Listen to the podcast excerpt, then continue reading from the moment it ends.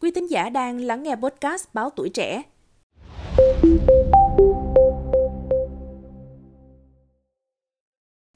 Ngày 16 tháng 1, Trung tướng Tô Ân Sô, người phát ngôn của Bộ Công an cho biết, cơ quan an ninh điều tra Công an thành phố Hồ Chí Minh đã ra quyết định khởi tố bị can, thực hiện lệnh bắt tạm giam ông Nguyễn Công Khế và ông Nguyễn Quang Thông, hai cựu tổng biên tập báo Thanh niên. Theo Trung tướng Tô Ân Sô, cơ quan an ninh điều tra Công an thành phố Hồ Chí Minh đang điều tra vụ án vi phạm quy định về quản lý, sử dụng tài sản nhà nước gây thất thoát, lãng phí.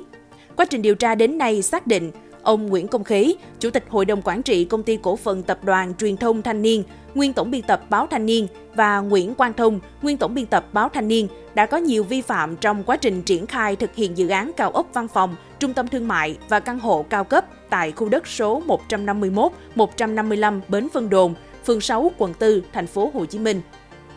Căn cứ kết quả điều tra, ngày 16 tháng 1, cơ quan an ninh điều tra công an thành phố Hồ Chí Minh đã ra quyết định khởi tố bị can, lệnh bắt bị can để tạm giam, lệnh khám xét chỗ ở, nơi làm việc đối với ông Nguyễn Công Khế và ông Nguyễn Quang Thông. Cả hai ông bị điều tra dấu hiệu sai phạm về tội vi phạm quy định về quản lý, sử dụng tài sản nhà nước gây thất thoát, lãng phí. Theo điều 219 Bộ luật hình sự, Viện Kiểm sát nhân dân thành phố Hồ Chí Minh đã phê chuẩn các quyết định và lệnh tố tụng trên.